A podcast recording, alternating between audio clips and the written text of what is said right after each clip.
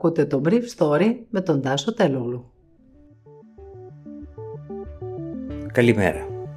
Είναι εικοστή ογδόη Ιανουαρίου δύο χιλιάδες είκοσι ένα και σήμερα ξεχώρισα για σας αυτά τα θέματα που μου έκαναν εντύπωση.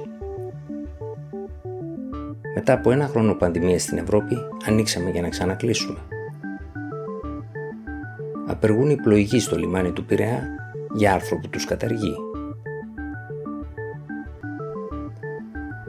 Λίγες μέρες μετά το άνοιγμα των καταστημάτων και πριν από το άνοιγμα των σχολείων της δευτεροβάθμιας εκπαίδευσης, οι ειδικοί συζητούν όλο και πιο έντονα το ξανακλείσιμο τους εξαιτίας της επιδημιολογικής εικόνας στην Αττική. Η Επιτροπή των Επιδημιολόγων θα συνεδριάσει σήμερα το απόγευμα για να αποφασίσει αν τελικά θα ανοίξουν τα σχολεία της δευτεροβάθμιας εκπαίδευσης, ιδιαίτερα στην Αθήνα. Χθες το βράδυ, η κυβερνητική πηγή είπε στο Brief Story ότι το πρόβλημα της Αττικής δεν είναι πλέον ότι παρουσιάζεται αύξηση των κρουσμάτων σε κάποιες περιοχές του δυτικού λεκανοπεδίου, αλλά ότι υπάρχει ομοιόμορφη αύξηση των κρουσμάτων σε ολόκληρη την περιοχή της πρωτεύουσας αλλά και του νόμου. Σε κάποιες περιπτώσεις, όπως ανέφερε άλλο μέλος της Επιτροπής Επιδημιολόγων, παρουσιάζονται κρούσματα σε νηπιαγωγεία από το διδακτικό προσωπικό. Πρόκειται για ανθρώπους που κολλούν στην κοινότητα και το φέρνουν στην εκπαιδευτική δομή, πρόσθεσε άλλο μέλος της Επιτροπής. Κάποια μέλη της Επιτροπής, σύμφωνα με άλλες πληροφορίες, έχουν καλέσει εναλλακτικά την ηγεσία του Υπουργείου Παιδείας να αποφασίσει πώς θα ανοίξει την Τρίτη Λυκείου σε κόκκινες περιοχές της Αττικής με μέτρα αντίστοιχα με εκείνα των δημοτικών και τεστ. Πάντως, η Υπουργός Παιδείας Νίκη Κεραμέως είχε απορρίψει σε προηγούμενη συζήτηση μια τέτοια πρόταση. Κυβερνητικές πηγές σημείωναν ωστόσο ότι δεν είναι δυνατόν να ανοίξουν τα σχολεία για την Τρίτη Λυκείου σε κάποιες περιοχές της χώρας, όπως για παράδειγμα στη Μακεδονία, και σε άλλες, όπως στην Αττική, να μην ανοίξουν. Η Επιτροπή θα εκτιμήσει το πόσες περιοχές της Αττικής κοκκινίζουν απόψε και φαίνεται ότι θα πάρει την οριστική απόφασή της την Παρασκευή.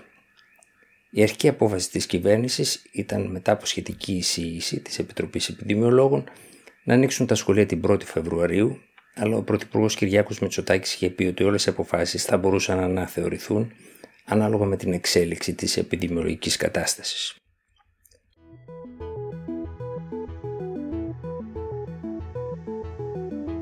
Απεργεί σήμερα η ΑΔΔ στο λιμάνι του Πειραιά με αίτημα να μην καταργηθεί η πλοηγική υπηρεσία για κάποια πλοία που μπαίνουν ή βγαίνουν από το μεγαλύτερο λιμάνι της χώρας. Ο ΟΛΠ και ο σταθμός εμπορευματοκιβωτίων έχουν ζητήσει να κηρυχθεί σαράντα οκτώ ώρες απεργία παράνομη. Αλλά μέλη της Ένωσης Ελλήνων Εφοπλιστών σημείωναν σε επικοινωνία τους με τον Brief Story ότι η κινέζικη διοίκηση του ΟΛΠ έκανε ελάχιστα για να βοηθήσει την απελευθέρωση του λιμανιού από μια δημόσια υπηρεσία που δεν είναι πάντα επιβοηθητική. Θυμίζουμε ότι στην περίπτωση της Θεσσαλονίκης και ορισμένων λιμανιών, κάποια μέλη της πλοηγικής υπηρεσίας είχαν κατηγορηθεί από τις αρχές ότι συμμετείχαν σε εκβιασμό εφοπλιστικών εταιριών ώστε να ευνοηθούν εταιρείες ρημουλκών στον καθορισμό τιμών και υπηρεσιών. Βασικό αίτημα της σημερινής κινητοποίησης είναι να αποσυρθεί το άρθρο είκοσι δύο από το νομοσχέδιο του Υπουργείου Ναυτιλίας για την λεγόμενη ολοκληρωμένη θαλάσσια πολιτική στον νησιωτικό χώρο. Αυτό ψηφίζεται από τη Βουλή.